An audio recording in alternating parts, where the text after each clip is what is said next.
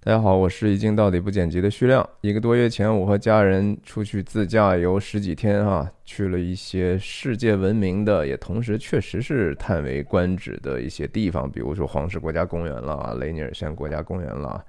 甚至就是说美丽的西雅图这种地方，确实很令人满足哈。但是当我现在想起来那十几天的时候，最让我念念不忘的，最让我觉得那段经历非常独特的。反而是在俄勒冈东边的一个小城哈，在这个地方，这个小城没有名到什么程度呢？就是我直到当天早晨出发的时候，我还不知道这个地方啊。我只是在公高速上看到一个路牌，说啊叫 Pendleton Roundup，我说这什么意思呢？我就下去看了一下，结果没想到有一个非常难忘的经历。那我今天穿的这个 T 恤哈，Leather Bug 也是在那个地方买的，这什么意思呢？呀，我就通过我在那儿的一些呃视频啦、照片啦，把我的记忆哈和我的一些感受跟大家分享一下。这这个这是一个牛仔的一个皮带扣哈，嗯，他写的 Pendleton 这个 D 是不发音的哈，在这个地名里头，所以它不是 Pendleton 是 Pendleton，底下写着。Round up，round up 什么意思啊？就是把这个牲口或者人哈聚拢在一起嘛，就是有点像木兰围场那种概念。木兰围场当然是用来打猎的了，但是这个地方是用来举办这个 rodeo 比赛的哈。rodeo 就是牛仔的这种竞技比赛，骑牛啦、骑马啦，看起来蛮刺激的哈，非常非常美国的这么样的一个地方。那这个小镇呢，号称自己是叫 The Real West 啊，但很多地方用这样的口号，就是我们才是真正那个西部呢哈。这个这个图片就是这个 Roundup Grandstand 的外面哈。然后他们有这样的一个 Letter Buck 的这样的一个 slogan，Letter Buck 其实就是多多少少是一种。他的意思就是让一个很兴奋的一个事件哈，让它开始吧。其实很多这种体育比赛的，比如说橄榄球队，他们就会用这样的一个作为战斗口号哈，battle cry，就是来吧。和我们踢球的时候，有时候三二一什么喊个喊个一个什么口号，鼓舞自己的一个士气吧。那同时这个。Let er 那个 er 呢，其实是一个 her 的一种缩写哈，多多少少也是说牛仔嘛，他们总是觉得自己是那个更有力的，那他们要制服或者骑的这些比较有野性的马，就比较是从属于从属地位或者是雌性的这样的一种称谓。呃，这个 roundup p e n a l t o n Roundup 哈是。一九一零年的时候就已经建立了啊你看这个名牌上也写的哈，就是这个无论是这个雕塑呢，还是这个画儿呢，其实都是艺术家在早在很多年以前就开始做好的一个事情。那一九一零年建的这个活动，到现在也已经是一百一十年了啊。它其中只有在二战期间的1943年和44年两年，那是因为战争的缘故，可能要备战或者是做停了两年。那第三次停哈，就是去年2020年。所以这个新冠疫情疫情呢，对我们这个还是一个非常非常大的一个灾难哈。那这个场馆啊，其实是被被评为是被一个叫 PRCA 的一个组织啊，评为是最佳的。Rodeo 比赛的场馆很多年连续的冠军。什么叫 PRCA 呢？就是 Professional Rodeo Cowboys Association 啊，是一个牛仔的那种协会，是蛮有权威的。呀，我就说说这个，呃，当时走到这个地方之后呢，就觉得说，哇，这个和我们平常生活不一样，去看看吧。呃，结果就进去说，这刚好是个周六嘛，我有一个 tour 啊，我们就是，我又看到说这个 tour 的这个 guide 这个向导给我们做导游的呢，是一位帅哥哈，然后也特别有礼貌，就说话让你觉得说，嗯，呀，我其实挺想让他给我讲讲这个地方的，也不是很贵，五十美金，我们全家四口人，我们就是跟他走了哈，给大家看看。哼，这帅哥啊，这其实是个帅爷了，人家都已经七十岁了哈。他的名字叫 Dave O'Neill，他呢一问不知呢，还还人家就是这个 Pendleton Roundup 的这个组织的轮值主席哈，他们这个 Roundup 本身是一个非盈利组织，它不是以盈利为目的的，但是它可以去去为了一个宗旨吧，他们的宗旨就是说保留这样的一个传统的 Rodeo 的这样的一个文化，呃，这。这个这个活动说起来说，应该是在每年的九月的中旬哈的，它是差它差不多长长达一周的一个活动，嗯，主要的活动集中在周末，但是在那一周开始呢，游人就已经大量涌入了。这个小镇大概常住的居民也就几千人，我想，但是在这个活动组织的那一周呢，可以涌进来五万多人。所以对当地来说是一个极大的一个商业上的一个机会哈。那很有意思，Dave 告诉我们说，这个他们这个场地里头哈，Roundup 那个 Grandstand 也就大看台里头哈，是不允许做任何商业广告的。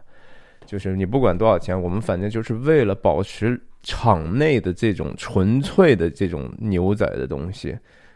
不能做任何广告，其实有很多地方可以卖广告位，不是吗？你看像这样的地方，它这个比分牌啊，或者是看台背后啊，要想做广告，那真是到处都可以做广告。它就是，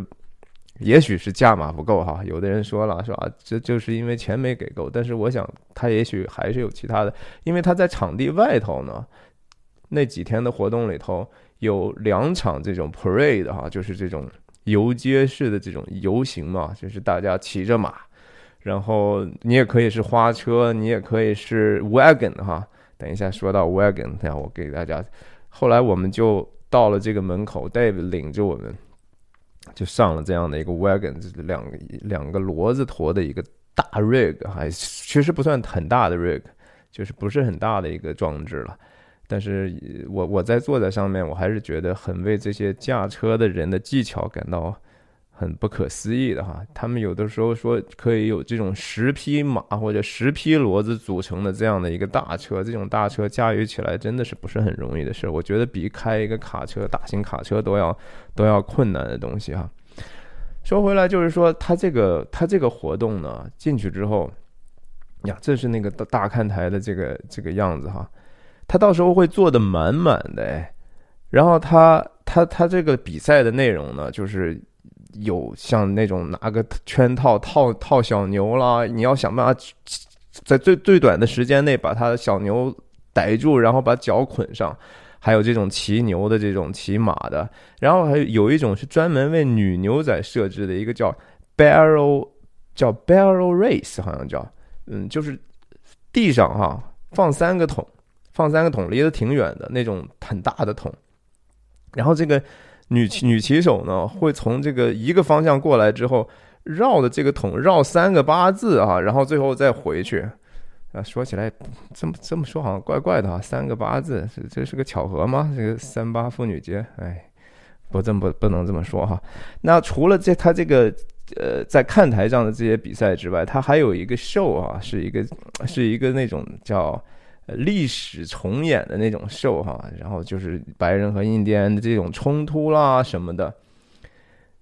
其实从那个上头你就可以看到，就是他到时候演的时候，他真的是印第安裔的人和白人或者其他族裔的人混着演啊。在这个 parade 里头，也是大量的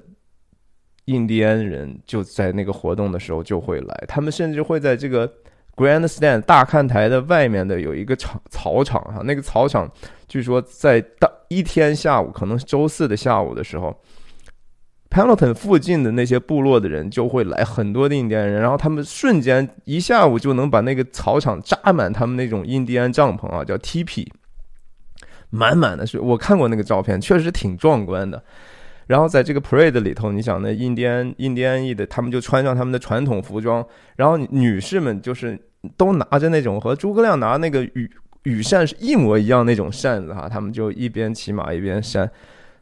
所以说，很多人说美国的种族问题啊，你就从这种活动上，你就可以看出来，其实民族和解、种族之间的和解是非常彻底的。很多的时候，这种矛盾是被被政治家。被一些极左的人拿出来做文章的东西，在民间这个东西根本就没有那么糟糕，甚至大家连这些印第安裔的很多的人，因为其实他们是比较保守的，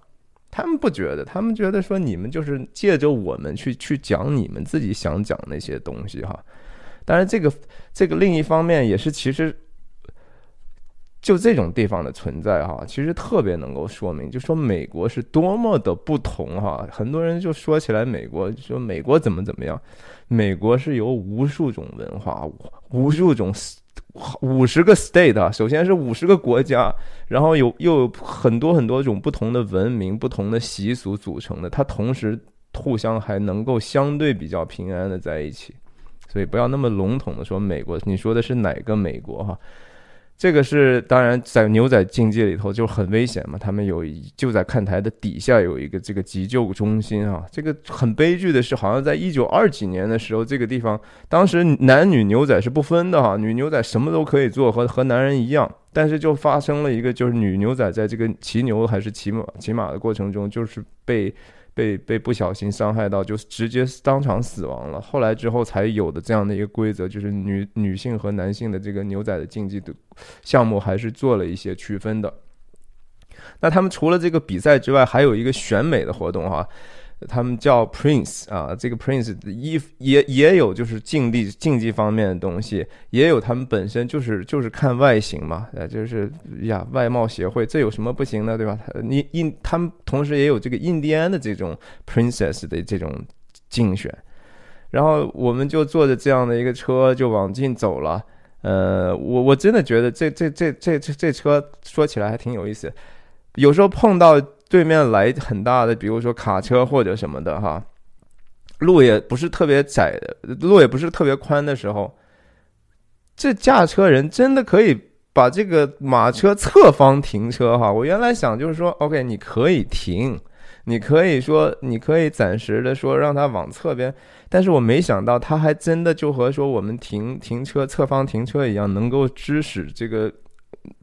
这么大的牲口哈，就能做到这样的事情，我觉得挺挺有意思的。那 Dave 这个这个这个老帅哥哈，一路上人家就上上下下的哈，那么热的天气哈，穿的挺厚的这种牛仔服，然后呃挺酷的，一路就给我们一个半小时口若悬河不停的讲，我真的挺佩服人家的这种职业精神的哈。呃，他跟我们讲，就是说，我说这个活动，如果说，呃，活动的时候是多少工作人员哈？他说，你想啊，五万个游人啊，观众，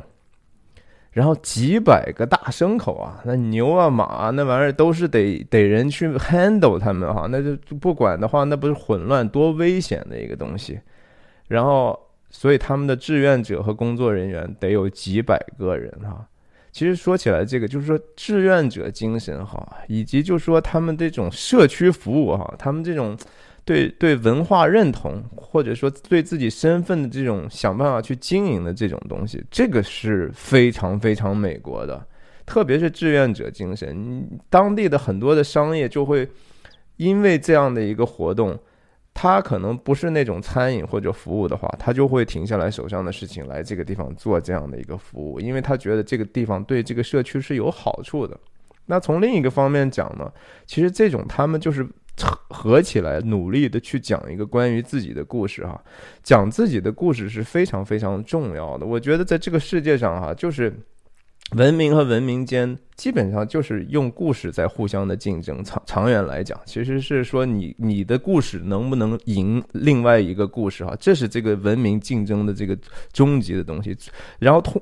当然故事背后竞争的东西是什么呢？是价值层面的竞争哈，是一个是一个一个意义的竞争，是关于对对这个呃对对这个现实世界抽象之后那个 idea 的这种竞争。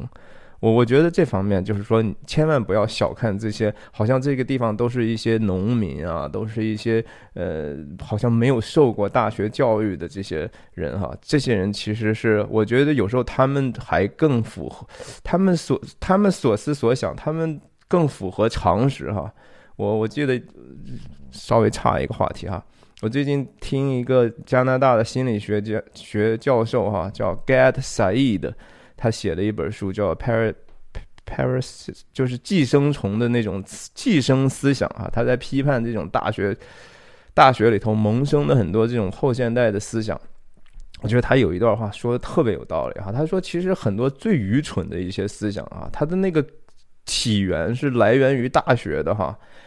这是他作为他也是大学内内部的一个观察者的一个一个一个结论。他说，大学更像很多这种垃圾思想的 patient one 哈，就是说这个思想如果说是可以传染的一个病态的思想哈。大学就是那个、那个、那个第一个患者哈，就传播这个病源的那个叫什么带毒的那个毒王啊。呃，很多的时候是这样的。你觉得说反制是是是从这个无这这些呃天天呃赶牲口种地的人来的吗？你觉得他们有天天有那个想时间和精力去想那些破事儿吗？他们的生活是很充实的哈，他们的生活有很多很具体的事情需要对付。他们是非常接地气、非常有常识，不会反制的，因为他们但反制，这个 nature 大自然是非常残酷的哈，那不不会的，那些所有那些垃圾的那些想法啊，其实都是从大学里头出来的。所以我对这种小镇的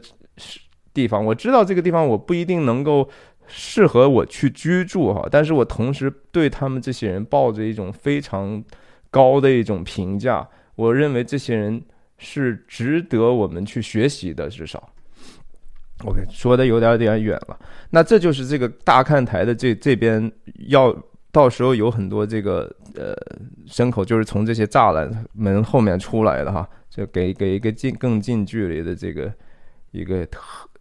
特写吧哈，他们分的这种号这种颜色。然后这帅哥 Dave 呢，就上蹿下跳哈，真的是看不出来七十的人，人家就上去给我们讲解说啊，你看一般那个到时候会几层门，先开哪个后开哪个，然后呃牛仔们到时候会怎么怎么去配合，然后甚至他自己钻到这个里头，这就是当时骑牛的那个地方啊，骑牛的地方，然后用这两个门把那个牛夹紧，然后牛仔从上面下来。然后就是他也在讲解说，我们这个场地这个这个门有多么特别哈，就是当牛仔骑进去之后，他们他们其实牛是完全不知道外头有是是个什么情况，他只能听到人们的欢呼声，然后他不知道场外有多大，他他就讲哈，说我们这个场地是非常非常特别的，就是我们这个场地大到就是那个牲口出来，那真的就是撒了欢儿的狂野哈，他那个出来的效果和其他那种小小场地的那个。呃，这些马和牛的反应是不不一样，这个地方更狂野。我想这也是为什么他能够屡次得奖的一个很重要的原因了哈。其实我在这个频道里头分享过赵婷的那个电影哈，我真的推荐大家去看一下我对《Rider》The Rider 哈骑手或者骑士这个电影的一个解读，就是讲的就是这个参与这种 Rodeo 比赛的这个一些人的生活，呃。好，这个也是 Letterbox 啊，Letterbox 我已经讲过了。那说起来，就说这些这儿给给大家看一下这个路路边的，还是在这个场馆里头，就就看到这种大角牛嘛。这种为什么会这种牛会长这么大的一个角呢？那 Dave 就告诉我们说啊，其实这种牛呢，一般都是公牛哈。然后它的这种大角呢。主要是因为它很小的时候就被阉割了啊，阉割之后呢，它的很多的这种不知道为什么雄性激素的缘故，还是身体的这种变化，就会使它的这个脚不停的往往大长啊，然后长到最后，其实，呃，更多的时候这种牛就是比较脾气比较好，然后他们去拉车也更容易驾驭。但是你想想一下，这么大的牲口，这么大的脚哈，它这么大力气。十十个这样的牛排成两两排之后，你弄一个大车还是非常困难的。我想一想，想一想，我都觉得哇，这个事儿太不容易。这是这个 Happy Canyon 的这个舞台哈，这个舞台就是看起来很山寨那种，呃，木板绘制的这种背景嘛。但是它也有一些机关啊，它是可以翻翻过来翻下去的。然后就是有一些木板可以迅速的一起翻过来，就变成另外一个 set，呃，也是舞台嘛，就是就是这样了。OK，其实这个地方我我觉得说，可能让我印象最深的缘故，首先是因为说。Dave 这个人哈，他给我们我们讲了非常多，我现在可能已经忘掉很多细节，但是当时非常觉得印象深刻的地方。然后讲完之后呢，他又带我们去这个只有他们这种 clubber 哈，这种俱乐部的人才能去的这个叫 letterback Room 哈。因为我们付钱了嘛，对吧？然后我们就进去他们这种喝 whisky 的地方哈。你知道牛仔这种活动哈，大家就喝啤酒那，都是算是软蛋了哈，就直直接刚吧，就来的都是 whisky 烈性酒。那我我我也后来就发现说啊，看这个 whisky 哈，这个就是 Pendleton Pendleton whisky 哈。这个 whisky 上面的这个这个 logo 哈，这个 logo 是他们就是注册商标，这个呃 Pendleton Roundup 这个组织他们找人设计的。我刚才给也给大家看到那个名牌了。他们注册了这个商标之后呢，就有一家加拿大的这种酒厂呢，就就过来跟他们谈生意。这个可能是他们比较大的一个授权的一个生意。这个威士忌厂就用他们这个做做做市场营销，那那当然，因为他这个活动，那牛仔就当然肯定很很认这牌子嘛，对吧？但这这这酒说起来也说几句题外话吧，他后面当然写了一些很多这个地方的历史了，True Western Tradition，然后讲讲这个活动多了不了不起，然后同时呢，他他。他自己标榜，他这个水哈是从这个 Oregon 的一个叫 Mount Hood 胡德山的这个冰川上下来的水哈，但是他装装瓶却不在不在，好像是在加拿大，然后他用的却是 Oregon 这个 Pendleton 的地方啊，这个是个很复杂的一种商业合作，挺挺挺有意思的。我当然这个酒我我我真心觉得。很一般哈，也不是特别高档的。他你想二十二十美金左右这么一大罐哈，算是属属属属于说比较比较廉价的一个 whisky。那么还有一个小事儿，不知道有没有兴趣知道？whisky 有两种写法哈，一种是 w h i s k y 哈，另外一个结尾是呃呃呃 e k 呃 whisky 呃是 e y，就是说有一个中间加个 e，有一个没有 e。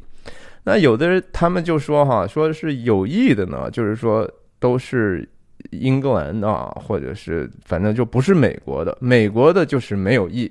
呃，从外国来的威士忌呢，就就都是带意的。但也有人家说说，好像爱尔兰人家也没有意，这个就和那个 color 那个词一样哈，就是也许是美语英语之间的一个区别吧。OK，那带就带我们进来他们的这个 cellar 或者是他们的 club 哈，在这个真正这个 roundup 的那个活动的时候，这底下据说是说，就是叫什么摩肩摩肩擦踵哈，就是站的地方都是挤挤的，大家就在这拼命的往下灌 whisky，然后灌到就是醉到第二天早晨的时候，满街都是醉汉哈，这也是我不知道是个什么样的场景，哼，哎呀，反正就是这是。对啊，这是他们的 donor。总之，这个小镇就是还是保有的可能比较原始的一种面貌吧。然后我们后来很饿了哈，他们当时还在底下那个他们的这个 club，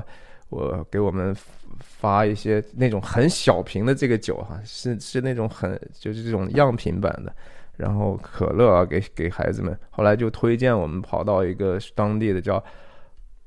一个叫。Prodigal Son 的这么样的一个 brewing brewing company 哈，同时酿酒的也也也是有食品的这样的一个餐馆吧，不错，这地方的酒真的挺好的。另外呢，就是说这个我想跟大家分享什么叫 Prodigal Son 哈，这个就再次就是跟圣经有关了。耶稣曾经讲过一个比喻哈，就是当这个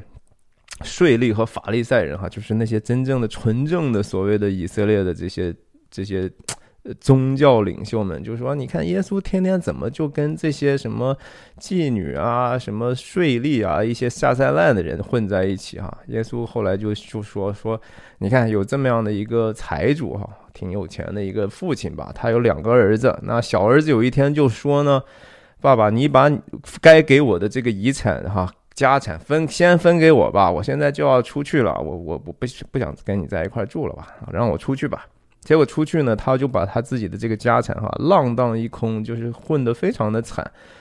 他到后来就想说：“哎呀，我这么惨，我要回去给我爸当一个仆人，都不知道他要不要哈，浑身就然后他也走投无路，他就回到家。回到家，他爸就非常的高兴哈，说赶快给他穿上鞋，赶快给他穿上好衣服，然后让我们来开个 party 吧，把最好的吃的摆出来呀。因为我的儿子这是一个得而复失的儿子哈，这是个一个叫败家子或者浪荡子的这样的一个故事，这就是这个 prodigal 的这个 prodigal son 的这个真正的意思哈。他是一种死而复活、失而失而又得的一个孩子。当然，那个他他家那个大儿子肯定就不高兴嘛，说：“你看我天天跟着你这儿这么孝敬你，对吧？天天陪着你啊，你也没有这么对我嘛。”但是老父亲就说：“对啊，那你不一样，你一直跟我在一块儿嘛。就是上帝也是说，就是你看你跟我在一块儿人，你有什么可抱怨的？我出来就是要寻找那些失丧的人哈，这是我本来已经没有的东西，我要把它找回来，不应该高兴吗？呀？”呃，对啊，这个这个这个酒酒馆里头还放的这个很标准的 Simpson 哈，我也是 one of my favorite 中美国的动画。这个 Pendleton 这个地方啊，其实说起来和中国的渊源也还是挺多的，因为这个 Pendleton 曾经在这个光绪年间哈，有也是有好像几千个华人哈，在这个地方呃修铁路。呃，然后也也建立了一段时间有有社区，所以他们这个 downtown 哈，也就 Pendleton 的这个 town 有有一个地下有地地下城的这样的一个导旅游的这个观光的这么样的一个项目，底下就是有很多，据说我没去啊，就是什么洗衣馆、洗衣房啦，然后这个赌场啦，然后一些中国生活的那种瓢啊、锅啊、盆啊什么的东西。那我总我是听说这个地方不是特别的正宗哈，就是很多都是后面加的东西，我也就没什么兴趣。而且这种地方其实蛮多的哈，就其实我散落在美国西部的这种曾经有华人活动的区域哈，多的可能是我们超完全超过我们想象。我当时。去过一个北加州的叫 Weaverville 啊，一个非常小的一个城镇，在一个叫 Reading 的一个城市，还得往西开一个一个半小时、两个小时的地方。那个地方还有一个叫云林庙哈，那是一个道道庙，在那个地方当时曾经聚集的中国人建的一个地方，而且那个地方据说是排华法案当时唯一一个一个一个一个 county 哈，那个县就是大家公投之后说我们不不排斥他们。的一个地方啊，像在什么呃加州的 Oroville 有一个什么什么观啊，也是供着妈祖什么的，保存的那个东西之完整哈，当时连那个就是上香上上上供的那些香客们的名字，那些收条都都完好无损啊，我真的是觉得说，哎呀，好多历史可能还是真的在海外还能看到更多呢。那最后我就说说这个再再再再发展发展哈，我觉得这个地方，它这个 Pendleton 哈是在这个叫所谓的 Oregon Trail 上，真正的这个俄勒冈小径哈的上头的一一个小地方。Oregon Trail 是真正有故事的一个东西哈，我我觉得有机会不知道也。我有没有时间做更多的 research 了？我我跟大家分享这些东西啊，就是我所感兴趣的东西哈。我并不是说为了好像要迎合谁或者怎么样，我真的对这个东西感兴趣，所以我有时候会自己看看完之后，我觉得说我就分享出来。我有机会我很想聊聊这个 Oregon Trail，我就今天跟大家简单的聊几句吧。首先，Oregon Trail 哈。呃，我记得说任天堂的游戏就有一款这样的游戏，而且还有另外一个游戏，比如说《荒野大大大镖客》哈，这这些其实都跟它是有很很很像的这些东西。在这个现在的如今洲际公路八十号和八十四号的这个公路，基本上是按照原来的这个。Oregon Trail 来的，Oregon Trail 就是原来的时候是一帮人从这个密苏里州的一个叫 Independence 的地方哈，开始把这个 wagon 哈这种大车，然后排成排之后，组织好之后，一路西进，就要就要寻找他们新的应许之地了嘛哈，因为当时美国有这样的一个激励政策，说你们只要在那边，我们就给你一块土地，你们就可以在那儿定居。听起来就是挺像创业的哈，但是其实我听过一些。人讲哈，太阳之下并无新事啊。很多上班族如今觉得说，哎呀，我上个班好好枯燥哈。说我我我我宁可就说裸辞了，我自己去闯世界。有的人就说我就是我要出去旅游了，是吧？在 Oregon Trail 的这样的那些早期移民拓荒者的里头啊，其实也有这样心态的人哎，而且不少呢。就是觉得说这挺有意思，这听起来挺刺激的。啊他也没有想好一定要去那儿定居，但是他觉得这有意思，我也就跟着去了哈。当当然，更有意思的是说，人们去走之前哈，大部分都带了太多的东西。结果就一路扔啊，因为你这个马是是是受不了嘛，然后车太重了是吧？然后你也后来就发现呀，这东西其实也不实用，你还是得留下更多的食物吧，你得给给留下更多的地方给人吧。就大部分东西其实带着就都扔了。真正那些职业的人家是百分之九十在车上都是粮食啊，都是吃的，只带非常非常少的人，但是人。第一次走的时候，没有人不多带，那丢下的这些东西啊，就丢在路上啊。大家知道，就说 Oregon Trail 俄勒冈小径或者俄勒冈的这个路径啊。它中间就分了嘛，哈，有一帮就就是叫蒙蒙塔纳 trail，就往往蒙大拿的那边去了；有一帮就是说加利福尼亚 California trail，还有一个叫 Mormon trail，哈，那是一帮摩门的那那个教徒，就就就沿另一方向从这个 Wyoming 就往南去了，哈。摩门这帮人呢，就是说他们很很有 怎么说，很有头脑，哈。他们造了盐湖城定居之后，因可能也是离那个小径不是特别远，因为他们是比较早就中途就就停下来的，他们就回去把那些前面的那些拓荒者丢的路边的东西啊，全部都驮回盐湖城去，然后去卖哈。就就能获得很多利润，但是这个这个情境呢，让很多这个拓荒者继续往西走，那些人极其不爽哈。所以在因为这个事情，他们还发生了很多很多的冲突啊。大家一说起来，摩门就是说这个事情让人很不忿，说乱乱拿别人的东西啊。我虽然丢在那儿，我我有一天我万一回来，我还自己拿的，你凭什么就就拿的我们的东西呢？当然，俄勒。Oregon Trail 上的那种悲惨的故事，哈，举不胜举。就是说，有一个有一个女的，他们全家，她这个太太呢，走着走着就就有可能精神不太正常了啊，到了一个地方就死活不走了。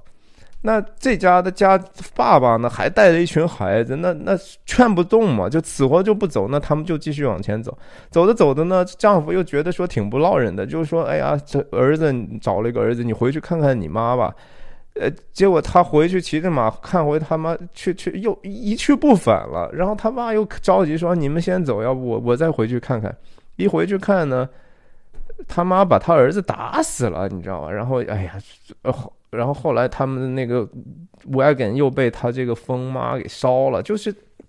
很多很多悲惨的故事，而且一路其实也没少死人哈。这个毕竟是那么一个荒蛮的地方，一开始的时候这个路是非常非常不平的啊，可不像现在洲际公路，我们开个车多自由，想停就停，想走就走。那个时候其实不是的哈，那个时候走 Oregon Trail 的人都是几十排那种车，几几十辆车连在一起，那个真的和行军一样，一点自由都没有。他那规矩多极了啊，什么你想的说，哎呀，我们这。多么浪漫的没有，那就是赶路。你停下来就停下来，多长时间之内马上走，几点之内必须得把火灭了，非常非常严酷。然后一路上也确实是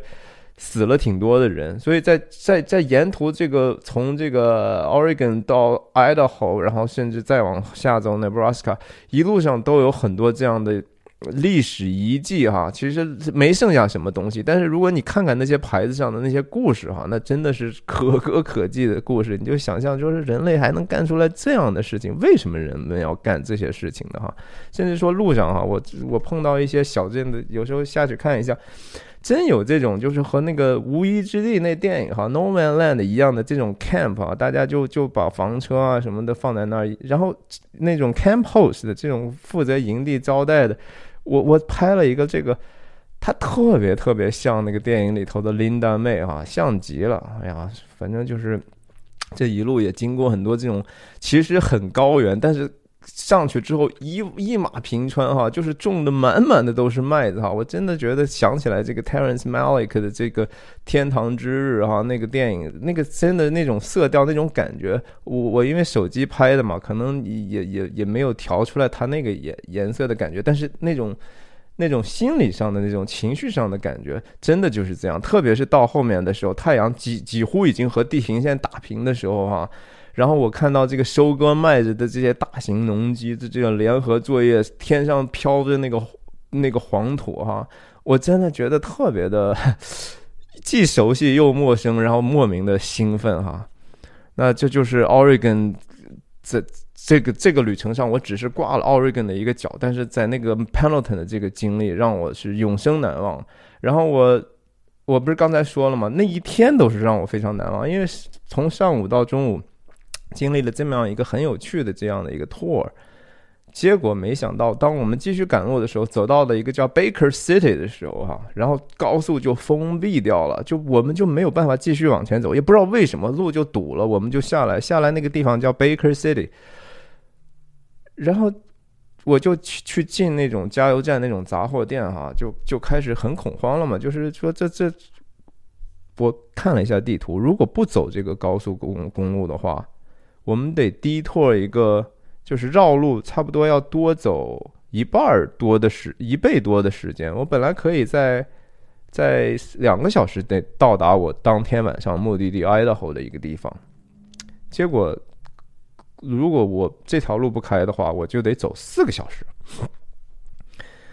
那一开始没有那么慌哈，觉得说呀，那我们就陪孩子们在城市里头玩一会儿呗，然后在 playground 里头玩一会儿。结果到了，我也尝试着其从附近的一些其他的路，想办法能不能去绕过这一段。结果就发现，一个是说那个地方 Google Map。信息几乎是那个 traffic 是不准的哈，那个交通信息是错的，我觉得走哪儿哪儿都不通，然后搞到已经快天黑的时候呢，哎，我就有点慌了哈，我说怎么办呢？高速还是不开，我就跑到那个加油站那杂货店去问，大家都在那儿问哈，结果那个店里头那女的。女招待哈，她其实是根据从两边过来的人的这种信息，她就开始整合这些信息，然后把这些信息写在黑板上，就是说前面是有一个啊，据说是一个很大的一个平板货车翻车了，而且挺糟糕的，把整个的路就堵了，所以那个州里头现在正在抢修呢。但是因为今天是什么什么其他的原因，他把这些零碎的信息就整合起来。告诉我们哈，然后也不知道该怎么办。然后我们这些很多赶路的人，然后大家就说那怎么办呢？有的人说我要走那边，有的人说我要走那边。然后后来最后我们天黑的时候，最后不得已哈，走了一段山路哈，绕到三四个小时之后，深夜才到达我们的那个住的地方。那个辛苦哈，那个路上真的是伸手不见五指哈。然后中间还差点撞到那个穿越的那个马路的那个路，那个那个山里头，我真的是觉得前前后后我没对面来的车不超过三辆哈，呃，然后我记得当时我太太拿着那个地图，偶尔有信号说，还跟我说，哎，再再往前开多少个英里之后，有一个 ghost town 啊，就是那种被废弃掉的那种小镇，我们就当时就觉得突然。背后一凉哈，这个时候哈，这还出来个鬼阵哈，这个太太太太那啥了呀。总之今天差不多就是分享到这儿，我就觉得说，我其实这个这个前前后后让我很有一个很很大的感受，就是我想起来，就是王羲之写的那个《兰亭集序》啊，就说。呃，叫什么？或取诸怀抱，勿言一室之内啊；或因寄所托，放浪形骸之外啊。就是人，有的人就喜欢在一个屋子里头跟人说说话啊。比如说像我这样，我就是勿言一室之内啊，就是有有一些想法就想说一说。那有的人就是他喜欢放浪，他喜欢过一个更野性的生活。比如说像这就是 Pendleton 的这些人哈，他人家过的是这样的一种生活哈，虽。去取舍万殊哈，然后境造不同，当心于所欲哈。就是虽然我们的生活形态那么不一样，有的人那么安静，有的人那么躁，那么动的哈，但是我们应该就是说很很得益于自己所经历到的这些事情，不管这个经历是什么哈，然后应该带着一种感恩的心情吧。我觉得，呃，甚至说。呃，攒得于己哈，快然自足，不知老之将至。其实你像在路上去碰到的这些事情，你真的觉得说，当那个困难，甚至说当时我们遇到那个困难，我在现在回想，我真的觉得那个困难也是非常非常有意义的。我们一家四口人在那样的一个很无助的情况下，我们还能保持比较镇静的一个沟通，然后孩子也也也，他们一开始觉得，哎呀，什么时候我们才能到呀？我饿呀什么的，我们还能保持比较好的一个关系，互相劝勉哈，实实际上是一个很美好的一个回忆，所以。呀，我我觉得王羲之的这个《兰亭集序》哈，其实大家看过的话都知道，其实蛮悲凉的啊。最后其实说了半天，就他最后还写到，就说我们喜好的东西呢，很快好像也就厌倦了，就过去了哈，然后也就不再想了。然后其实最后想到的是一个生死之事以以大矣哈，就是生死这个事儿。还是一个特别终极的问题啊，然后他没有答案就结束了嘛。王羲之可能也是当时他们兰亭是喝酒嘛，喝完酒之后这个写了个文章，呃，挺挺丧的就结束了啊。但他那个整个那个调调啊，像极了圣经中的传道书，我真的觉得非常的像。所罗门也差不多，就是啊，我们今天我经历了这么多这么多好的事儿，然后其实也都没啥意思哈。但是我觉得不同的地方在于说，《传道书》的最后的结尾说的是什么呢？说这些事都已经听见了，总意就是要敬畏神哈，谨守他的诫命，这是人所当尽的本分。就是你不管怎么样，这个事情的其实那个那个意义在于这个过程当中，你怎么去 cope with 这些所有的这这个这种情势啊，这是最有意义的事情。呀，能听到我这儿的，您肯定已经是我的订阅者。如果您不是的话，请您一定记住，记住订阅我的频道。谢谢您听我唠叨，听我这样的一个笨口拙舌人的这种一一些分享。谢谢，再见。